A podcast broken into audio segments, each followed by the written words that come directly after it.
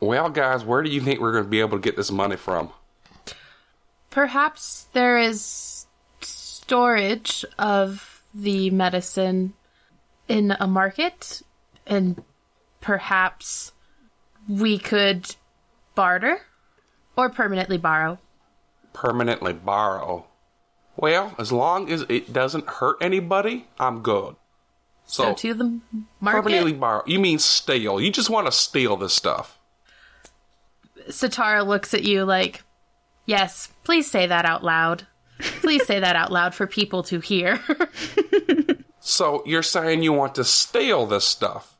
I yes. Now, can we go to the market, please? It's it's okay. It's only evil pharmaceutical uh, uh, guilds. Uh, I, I feel there's, there's no no no shame in stealing from them. She is less concerned about the stealing, more concerned about cops. and she she looks at you guys and she's like looking around for cops because she's not wanting to get into jail.